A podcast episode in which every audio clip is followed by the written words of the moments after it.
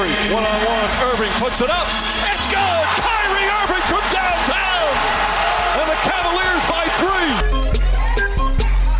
So I ball so hard, motherfuckers wanna find 5 secondi contro Sved, Spanulis lo attacca, scarica, Printesi, Sezio, passo, Olympiacos avanti! This shit gravy. Ball so hard, this shit weird, we ain't even Pope be here. And there is the newest member of the Minnesota Lynx getting her first Lynx points, Cecilia Zendelicini.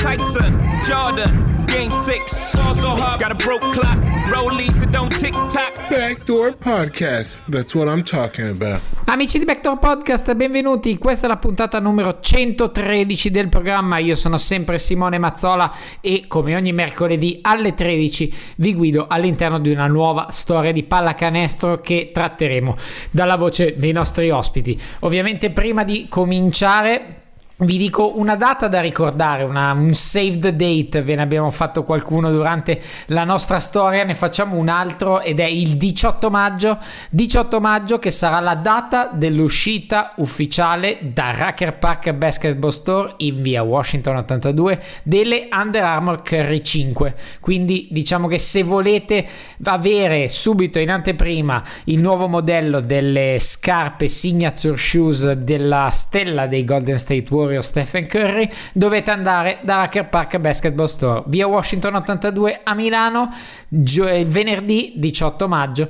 Potete solo che andare e beh, accapararvela ovviamente e provarla subito magari alla sera ai vostri allenamenti. Ovviamente se non potete necessariamente andare Uh, sul posto da Racker Park Basketball Store potete andare tranquillamente sullo store rackerparkmilano.com troverete lo shop online potrete tranquillamente accapararvi il vostro paio anche a livello telematico quindi veramente non avete scuse Racker Park Milano e Racker Park Basketball Store ovviamente in via Washington 82 a Milano Prima di cominciare eh, di introdurre il nostro ospite, eh, vi ricordo ovviamente che noi siamo su www.backdoorpodcast.com che è il nostro contenitore, eh, c'è il programma, c'è DNPCD e ci sono tutti gli approfondimenti giornalieri, statistiche, eh, long form, analisi delle partite con video e commenti, quindi in, cogliendo l'occasione per ringraziare tutti i ragazzi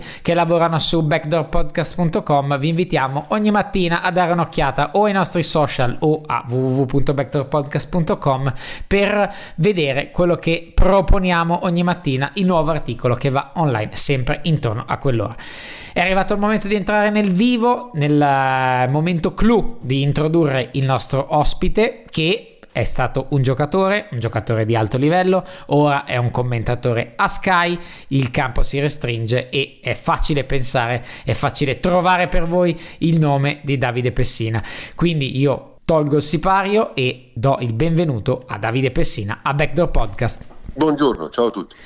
Allora, partiamo con una, una, cosa che preparando la puntata ho trovato in rete e mi è piaciuta molto. Hai fatto un monologo per uh, TED eh, sì. sul tempo del basket, nella fattispecie del basket o comunque nello sport.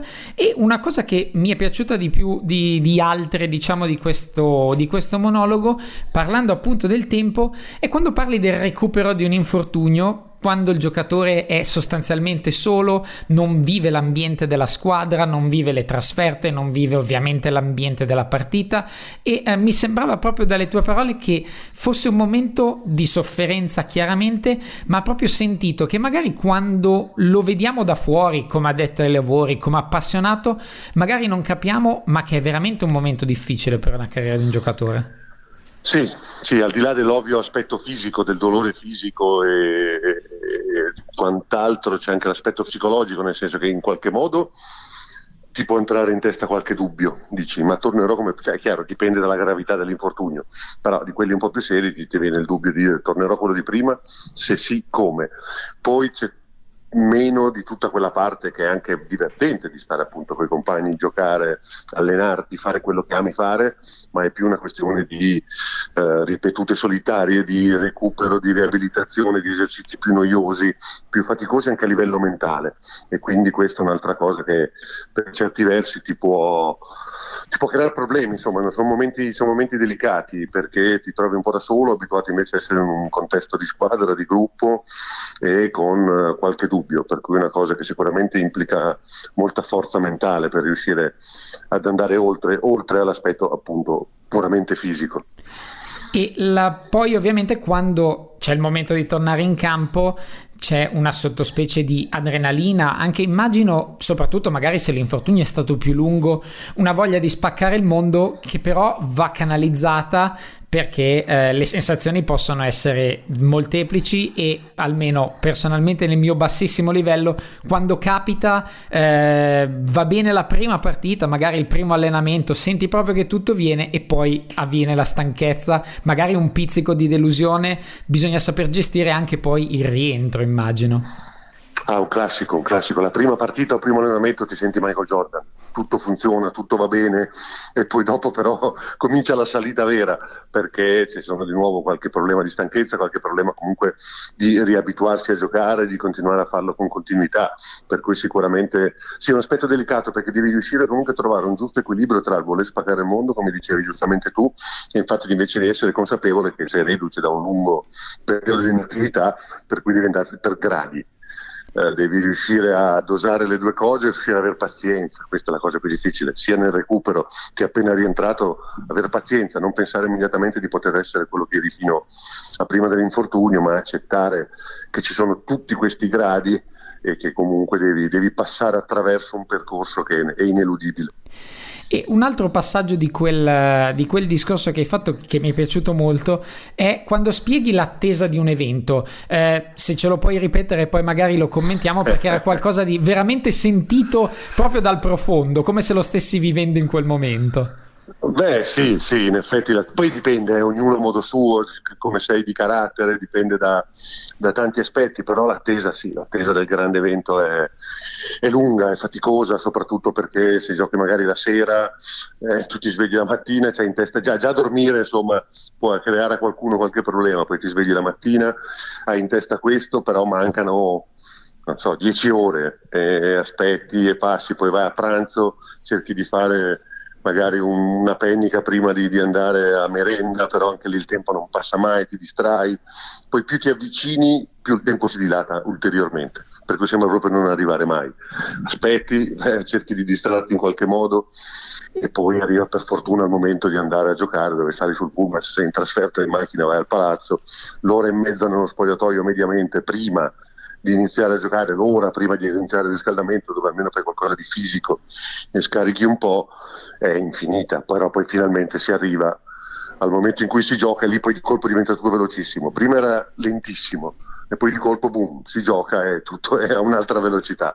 Però sono cose che sul momento non so come dire, un po' soffri, poi dopo ripensandoci sono anche quelli dei bei momenti di grande, di grande emozione, di grande tensione ma positiva. E ora per passare ovviamente alla tua carriera, innanzitutto da giocatore, diciamo in partenza, eh, la tua carriera professionistica comincia a Torino con diversi anni di militanza, ti trovi a scontrarti con quella che poi sarà la tua squadra successiva. Eh, di quegli anni, eh, che cosa ricordi in particolare, magari con più piacere, del momento di ascesa? Perché quel, alla fine dell'esperienza con Torino, eh, sostanzialmente avevi raggiunto un grande traguardo, quello di essere sui radar e poi a roster di una grande società.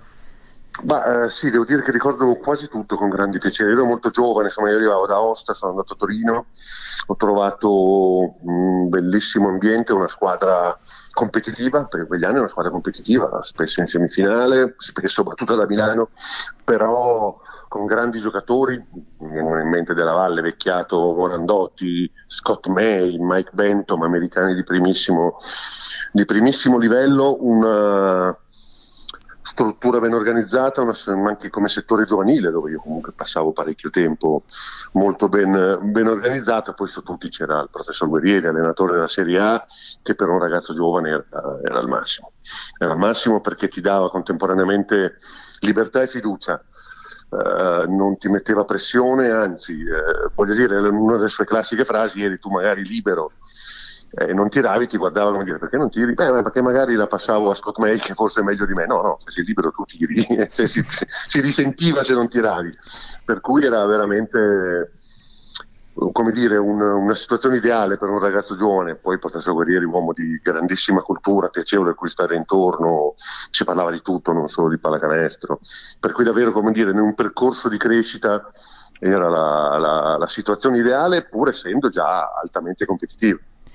E a proposito proprio di Guerrieri, che eh, è uno degli aspetti di cui volevo parlare, eh, molti, molti, anche allenatori attuali, quelli che vengono considerati anche magari al di là dell'oceano eh, dei grandissimi allenatori, come dicevi tu, hanno de- oltre a delle caratteristiche tecniche, delle inclinazioni e anche del genio a livello di pallacanestro, hanno delle qualità eh, morali particolari, cioè sono campioni sostanzialmente a 360 gradi.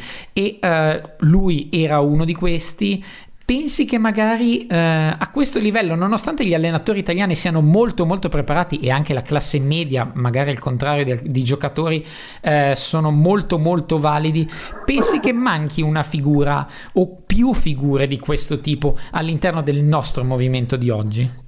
Ma guarda, io questo non lo so, nel senso che dovrei essere allenato, passarci tempo per capire eh, questo punto di vista. Io ne ho avuti alcuni, insomma, ho avuto la fortuna, ripeto, guerrieri su tutto, ma anche perché proprio al di là di tutto una persona di grande cultura, al di fuori della pallacanestro, si interessava di tutto. Uno dei motivi all'inizio scherzavo, ma lo pensavo seriamente perché mi portava molto giovane anche nelle trasferte in Coppa, specialmente in greco, perché io facevo il liceo classico, così poteva torturarmi ogni 300 metri dove c'era un'insegna per chiedermi cosa c'è scritto lì Pessina, eh, aiuto, un attimo, adesso guardo però era per dire un aspetto importante. Poi Satanovic è un'altra persona del genere, una persona che è sicuramente grande allenatore dal punto di vista tecnico, ma anche persona di grande spessore umano.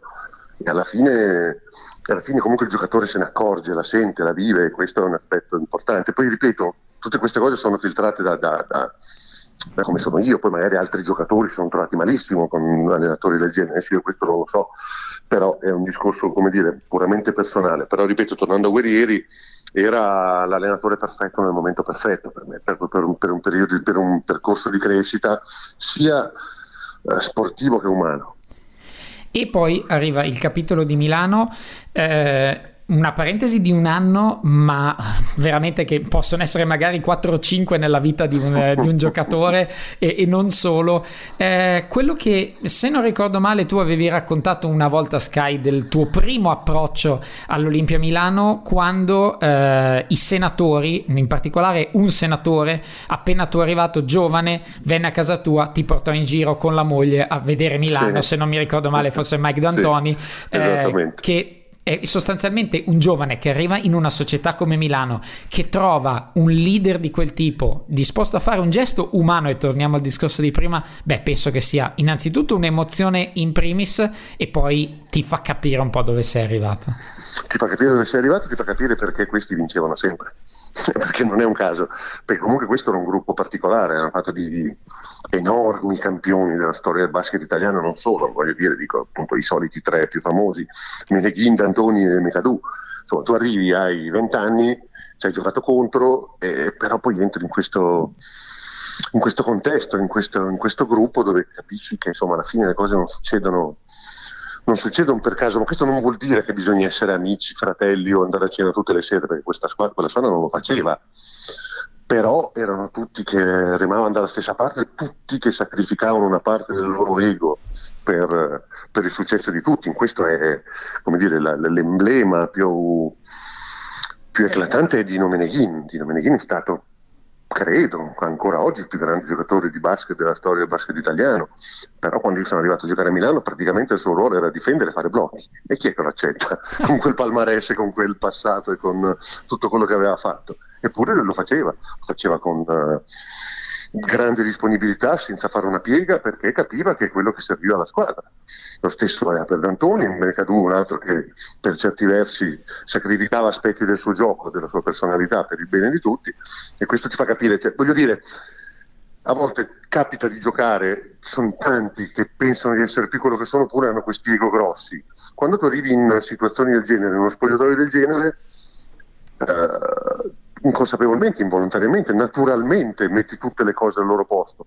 Credo che sia un discorso che si può fare per, non so, Tim Duncan, per giocatori di questo livello che non fanno pesare il loro stato di superstar dal punto di vista diciamo fuori dal campo. Sul campo sono chiaramente i leader tecnici, però fuori creano prima di tutto un discorso di, di gruppo, di unione e questo alla fine può fare la differenza ed è quello che è successo, voglio dire, beh, io arrivo a Milano, siamo per la preparazione, non avevo ancora la casa per cui per qualche giorno ho dormito in sede. Poi alla fine diciamo che la squadra lì non era giovanissima, per cui la preparazione non era così dura, si faceva un po' l'allenamento la mattina e spesso pomeriggio non c'era niente. Perché io mi trovavo a Milano un pomeriggio, sono al citofono, mi affaccio, c'è D'Antoni che mi dice scusa hai voglia di scendere che facciamo un giro? Eh, secondo te certo che ho voglia di scendere. no, no, non c'ho, non c'ho da fare. esatto, grazie. E lì mi ha portato in giro, mi ha fatto vedere un po' la città e, e tutto quanto. Per cui alla fine eh, insomma rimani un po' colpito da questa cosa e, e alla fine, ripeto, capisci che uno dei segreti non è solo tecnico ma è anche umano. E eh, quello che si pensa all'interno di gruppi così vincenti e eh, che hanno queste personalità ovviamente. Eh, c'è sempre un pochino la diatriba chi non ha i campioni li vorrebbe giustamente perché sono essenziali per vincere chi ne ha troppi magari pensa di dire ma devo gestirli immagino che comunque campioni del livello con cui hai giocato tu e quindi facciamo torniamo sempre ai sopra tre citati hanno l'idea del gruppo come tu hai spiegato ma penso che abbiano anche una competitività fuori dalla norma che magari in alcune situazioni eh, eh, sfocia anche in eh, magari litigi, discussioni, attriti che però poi vengono, immagino, limati in nome della vittoria e anche questo penso sia difficile comunque da gestire all'interno dello spogliatoio. Ci vuole anche qualcuno eh, a livello di allenatore che abbia il tatto giusto proprio per gestire queste situazioni che inevitabilmente si creino, penso. Sì, a livello di allenatore, a livello di gruppo stesso, perché può essere anche un veterano che non gioca. Cioè non necessariamente il giocatore più, che segna di più, che fa più punti, che può essere il leader di uno spogliatoio. Può essere anche uno che per altre caratteristiche però è capace di appunto smussare certi angoli. Sì, eh, che, come dire, sgombriamo subito il campo del pivoci. Succede veramente, anche in quella squadra succedeva che finiva a insulti e a spintoni. Perché la competitività, perché per tanti motivi, però alla fine c'erano momenti di tensione in cui poteva esserci grandi frizioni. In certi versi anche salutare per certi versi, che succeda cioè che se c'è qualche piccolo problema, come dire, strisciante lo tiri fuori seriamente. Però poi tutto dipende come questo viene assorbito da un gruppo, assorbito dalle persone che devono essere abbastanza intelligenti non, da, da capire che non c'è niente di personale, che ci sono situazioni in cui la tensione sale e quindi devi riuscire a sgombrare il campo. Però questo lo fanno le squadre vincenti, i giocatori vincenti che riescono ad andare oltre queste situazioni e eh, dal punto di vista del campo in quell'anno voi vincete lo scudetto più discusso della storia del basket italiano e probabilmente non solo. Avete provato anche a Basket Room a ricostruire la situazione? Ovviamente parlarne è veramente superfluo è un argomento trito e ritrito. Quello che ti chiedo è eh, emotivamente come ci si sente in un momento così dove uno festeggia in spogliatoio che ha vinto lo scudetto l'altro, cioè, l'altro festeggia in campo è una situazione surreale e magari non lo so quando poi hai effettivamente vinto e hanno decretato la fine della partita lo scudetto magari non riesci neanche a goderti il, il, il momento non so è un'ipotesi come si vive un momento del genere? Eh, sì è surreale sì. direi che la parola che mi viene è quello perché noi voglio dire io ero in panchina ho visto davanti a me l'arbitro che faceva segno di canestro non buono e insieme ai compagni più vicini diciamo gli spogliatori siamo corsi dentro. E abbiamo cominciato a festeggiare. Poi abbiamo chiuso la porta eh, perché ovviamente per evitare che entrasse, che entrasse qualcuno però qualcuno è rimasto fuori. Premier che era finito in mezzo a, a un cespuglio di pugni di tifosi. E dopo, dopo due minuti suona, bussano alla porta io che ero uno dei più giovani mi dico vai a aprire vado ad aprire sono due carabinieri che mi guardano e mi dicono guarda che stanno picchiando un vostro compagno eh ho capito e se vengo io cosa mi fanno? cioè, certo. come dire potreste andare voi a prenderlo sarebbe meglio cioè, noi veniamo eh, però mi sembra che la cosa non, non, si semplifichi con la nostra uscita. E poi due minuti dopo è arrivato Premier, tutto graffiato in stato di trance eh, totale. Va avanti così per un quarto d'ora, festeggiamo noi, poi a un certo punto si riaprono le porte e vediamo che tu, perché i fotografi dal nostro spogliatoio escono tutti, vanno tutti nello spogliatoio di Livorno, che era di fronte dall'altra parte di un corridoio, che festeggiava. E allora dice, aspetta ma chi ha vinto qua? Festeggiamo tutti, ma eh, chi ha vinto? E ci è voluto un po' di tempo perché Cappellari e Morbelli, presidente e general manager, andassero nello spogliatoio degli arbitri, che era dall'altra parte del campo, quindi sono entrati, gli arbitri hanno detto no, no, avete vinto voi, escono da lì e devono attraversare il campo con tutti i tifosi di Livorno che ovviamente li conoscono e dicono quindi no no no non hanno ancora deciso e, ovviamente per salvarsi la vita arrivano in spogliatoio e ci, ci chiudono dentro e ci dicono no abbiamo, abbiamo, vinto noi allora adesso riparte un po' la festa però anche lì ognuno a modo suo era il mio primo scudetto poi alla fine neanche lo sapevo ed era anche l'ultimo certo. esatto. però insomma io ero attaccato ai lampadari dalla gioia come Pittis, come magari i giocatori più giovani, Migino Meneghini in quel momento esce dalla doccia con l'asciugamano in vita e dice beh, boh, ragazzi allora andiamo a casa? Era il suo dodicesimo, capisci che certo. lo festeggiava in maniera un po' più composta. Per cui alla fine no, è stata una grande festa, poi siamo saliti sul, sul pullman, anzi no, prima sui cellulari della polizia che ci hanno portato in questura dove c'era il pullman, siamo partiti, tornati indietro per arrivare a Milano dove c'era parecchi tifosi che ci aspettavano e è partita, è partita la festa. E uh, essendo un altro, un altro, basket, ovviamente, senza per forza voler dire meglio o peggio, anzi, assolutamente no, uh, tu fai la strada poi di Cantù e ritorno all'Olimpia. Uh, sì. Un qualcosa che Forse nel basket di oggi viene vissuto molto più in maniera light, viste le porte girevoli che ci sono all'interno della pallacanestro in generale per cambi regole, eccetera, eccetera. Eh, vivere un'andata e ritorno di questo tipo in quegli anni eh, è stata difficile? Eh, sì, però per certi versi era indipendente dalla mia volontà, nel senso che io sono andato a Cantù perché Milano mi ha ceduto in, nella contropartita per Antonello Riva quindi lì c'era il cartellino ancora per cui le società ti vendevano. E quindi Cantù aveva chiesto a Omeo Pittis oltre, oltre a altri giocatori Milano ha scelto di tenere Riccardo giustamente di, di fare andare me. E con Premier che però poi ha rifiutato il trasferimento a Cantù è andato a Roma e sono arrivati Gianolla e De Piccole da Roma. Dopo due anni c'era comunque un, un, accordo, una scrittura, non so come chiamarlo, un contratto tra uh, Milano e Cantù, per cui Milano ha detto se fra due anni noi li vogliamo Pessina lo compriamo a questa cifra, già deciso.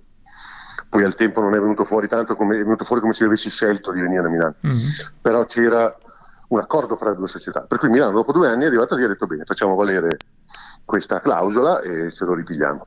Sì, comunque è stata abbastanza tosta, soprattutto il ritorno a Milano, cioè nel senso che quando sono tornato a giocare a Cantù con la maglia di Milano il primo anno, dopo, dopo, aver giocato lì, c'erano già 2000 persone che aspettavano il pullman prima della partita a tirare uova con, ti lascio immaginare i complimenti per me e mia mamma, certo. che arrivavano da, da, tutte le parti, però alla fine, insomma, sono cose che, che, che, passano, ecco. però è stata abbastanza tosta, anche perché per me due anni Cantù sono stati meravigliosi. E uh, oltre al fatto ovviamente di scudetti non hai vinti più, ma di coppe ne hai vinte ben due eh, in rapida successione e sono probabilmente le, la finale di una coppa europea ha un sapore ancora diverso. Eh, vincerla poi non, non, non, è neanche da dire. Eh, come metteresti sul piatto le emozioni di uno scudetto vinto e di una coppa europea vinta? Posto che l'hai vinta anche in due età diverse, però come metteresti sul piatto? Che cose diverse si, si avvertono in quei momenti? Beh, la Coppa per me è sempre stata una cosa molto affascinante, devo dire, andare in giro, giocare contro squadre di diversi paesi, poi ai tempi, no, le due coppe che ho vinto io era la Coppa Corac, certo. che era la seconda Coppa, dopo la Coppa dei Campioni, cioè in Coppa dei Campioni andavano come nel calcio le prime, chi vinceva i titoli dei vari paesi, e poi le seconde e terze erano tutte in Coppa Corac, per cui insomma c'erano, infatti per dire, con Cantù la finale è stata contro il Real Madrid, che non era proprio l'ultima delle squadre. Per cui sicuramente questo è un grande fascino. Poi soprattutto quella di Cantù era un po' più protagonista perché l'ho vissuta di più, è stata una grandissima emozione, Pianella al ritorno, non so, ci saranno state boh, almeno 2000 persone in più di quelle che avrebbero potuto esserci appese sul soffitto, per cui c'era un ambiente un ambiente straordinario, una, bellissimo, molto molto emozionante, molto coinvolgente. E uh, l'ultima, diciamo l'ultima, non la meno importante, ma un altro tipo di vittoria, anche se comunque non è stata la vittoria finale, è quella che hai conseguito agli europei del 91 con la nazionale.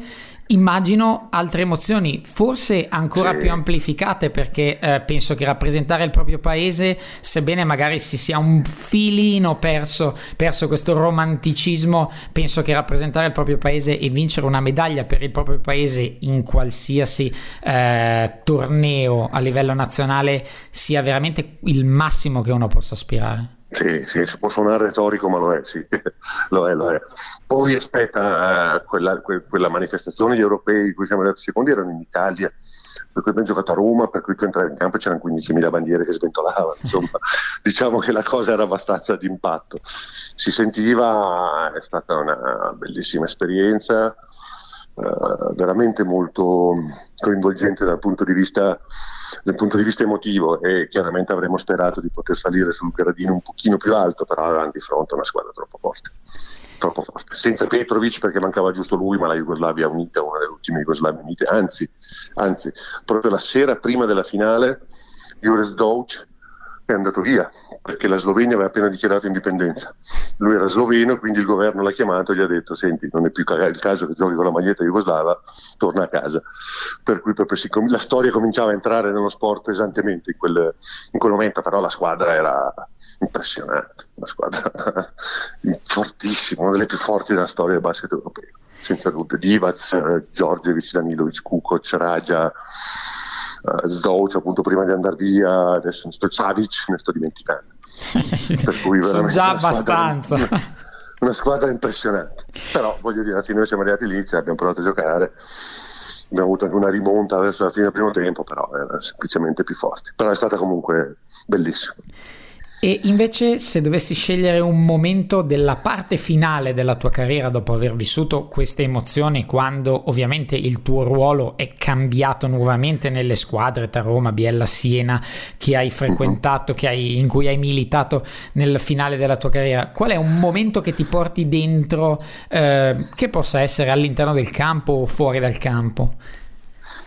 Ma sai, alla fine gli ultimi anni sono stati un po' complessi, perché tornando un po' al discorso di prima, ho cominciato, aver- ho cominciato ad avere problemi alla schiena, per cui stai bene un mese, stai male un mese, ti rifermi, riparti e lì diventa veramente uno stillicidio, perché la sensazione di non riuscire più a competere al massimo livello, sei sempre a cercare di trovare una condizione che sia più o meno più o meno decente, però, però fai fatica, per cui proprio anche diventa difficile anche dal punto di vista mentale, non solo dal punto di vista, punto di vista fisico, però bei ricordi di tutti i posti dove sono stato, nel senso che poi alla fine in un modo o nell'altro eh, conosci persone, vedi, vedi situazioni che se no non, non- non vivresti, forse non so, il primo anno a Roma era stata una buona, una buona esperienza dove siamo arrivati alla quinta partita con la Virtus Bologna, però avevo avuto problemi di infortuni, mi ero appena bloccata la schiena, il povero Davide Ancilotto avevo- non giocava perché aveva avuto problemi di febbre, per cui insomma però era stata una, una stagione una stagione positiva, stimolante perché non ci davano molto credito, invece erano riusciti a fare una buona, una buona stagione, una buona pallacanestro. E ora veniamo all'attualità, diciamo tra virgolette, che è un'attualità abbastanza lunga, quella del tuo ruolo di cronista di Sky. Allora, innanzitutto l- entri nell'ambiente di Sky per commentare il basket e, eh, e intanto ti chiedo, era una cosa che ti aspettavi, pensavi potesse essere il tuo futuro o se trovasse capit- è capitata l'occasione e l'hai colta di buon grado? Bah, eh, la seconda, nel senso che giocando boh, non ci avevo mai neanche tanto pensato, non sapevo cosa avrei fatto, cosa avrei fatto dopo.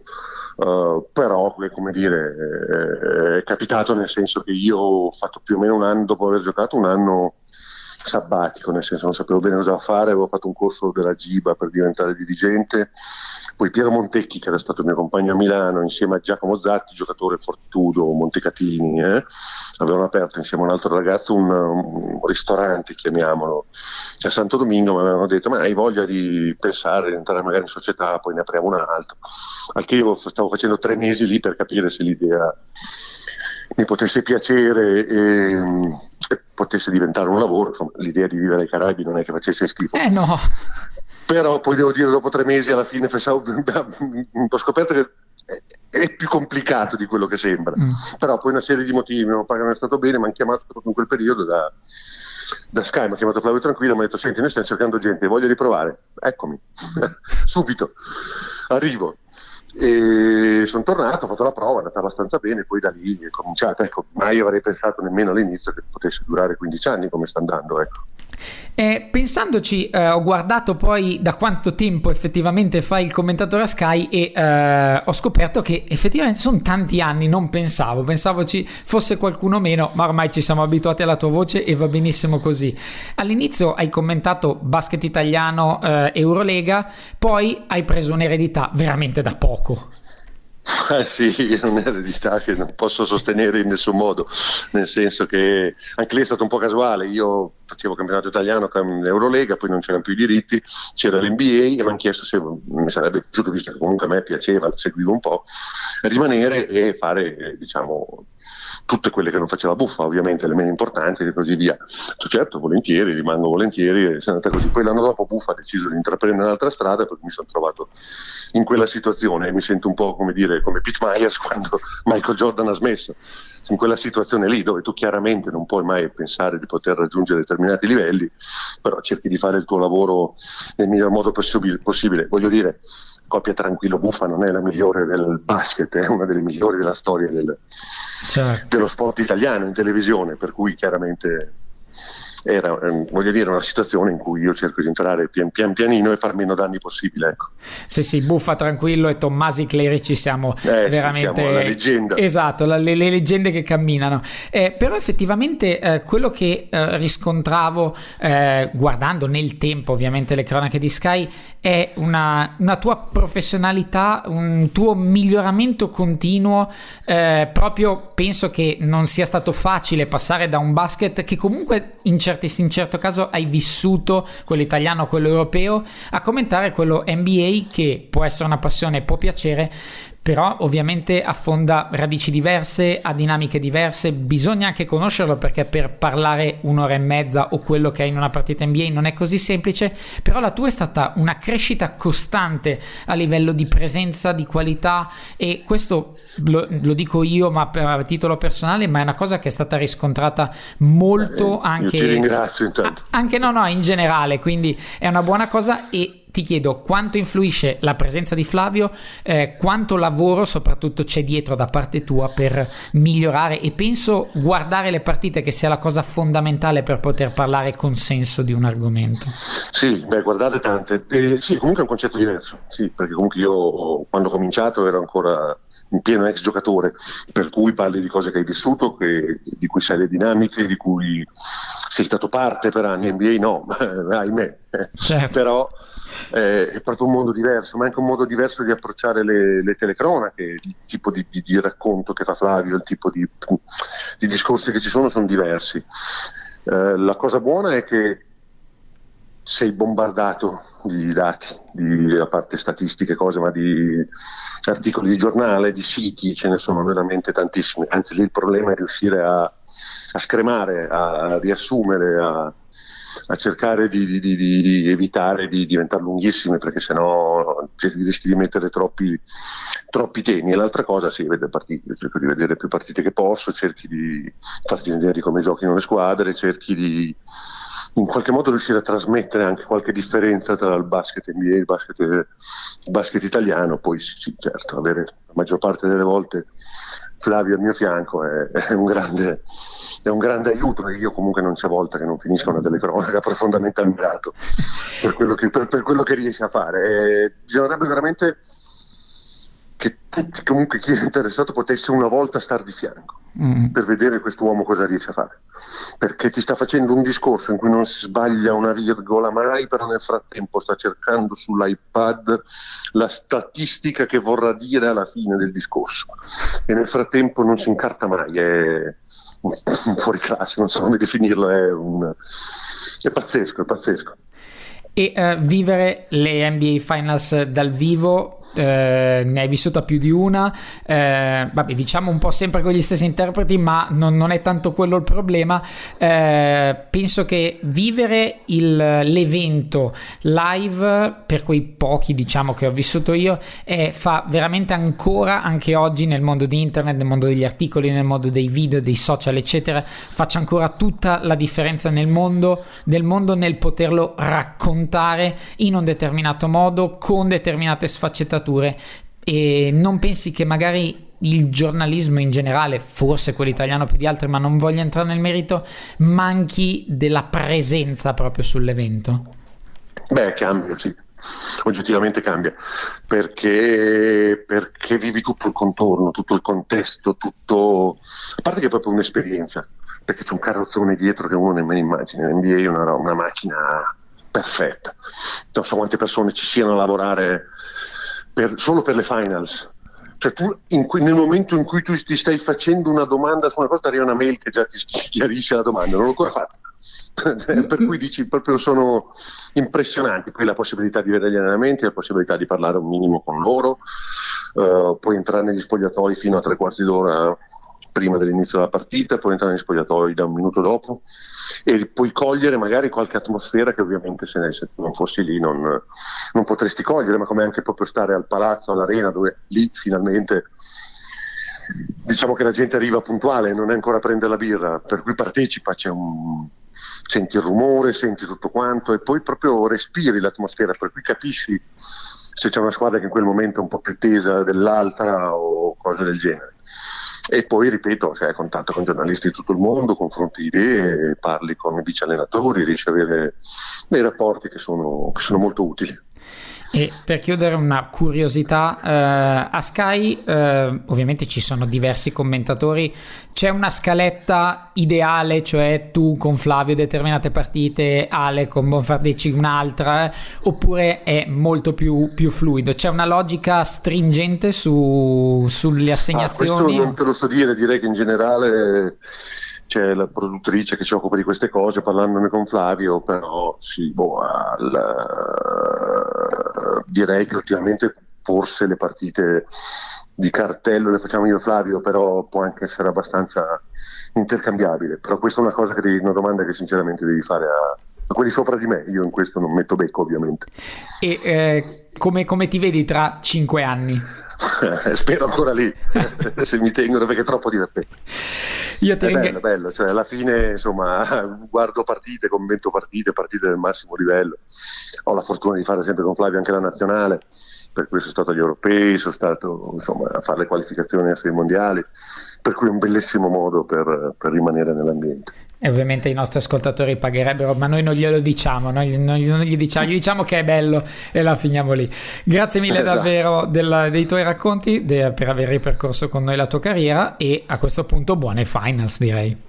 Grazie, grazie mille, grazie a te. Ringraziamo ancora Davide Pessina, commentatore di Sky e ex giocatore, come ci ha testé raccontato in alcune gesta sia in campo che appena appena fuori dal campo. Quindi abbiamo vissuto una nuova storia di basket raccontata da chi veramente, veramente ha vissuto i momenti importanti sul campo da gioco.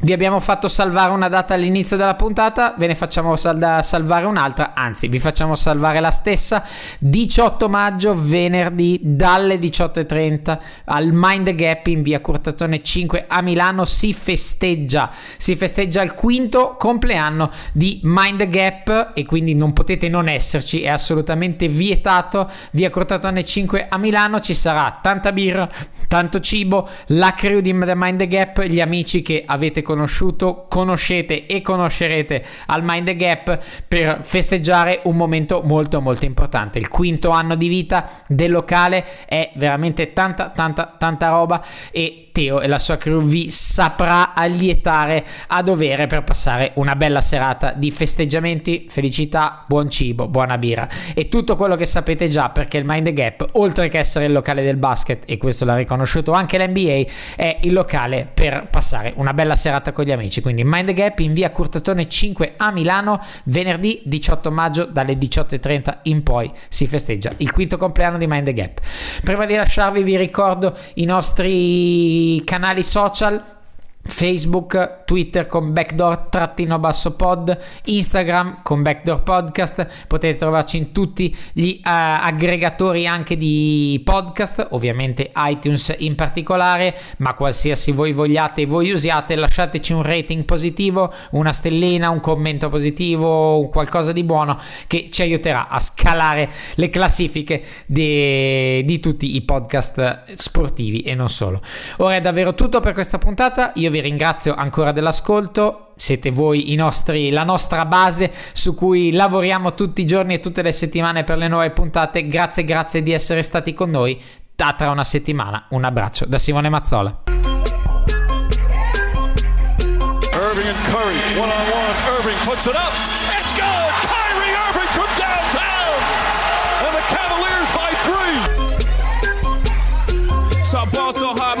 5 secondi contro Sved. Spanulis lo attacca. Scarica. Printesi. Passo. Olympiacos avanti. 82 when I look at you like this shit gravy. Ball so hard, this shit weird. We ain't even Pope be here. And there is the newest member of the Minnesota Lynx getting her first Lynx points. Cecilia Zendelicini. Tyson, Jordan, game six. Also hard, got a broke clock. Rollies that don't tick tock. Backdoor podcast. That's what I'm talking about.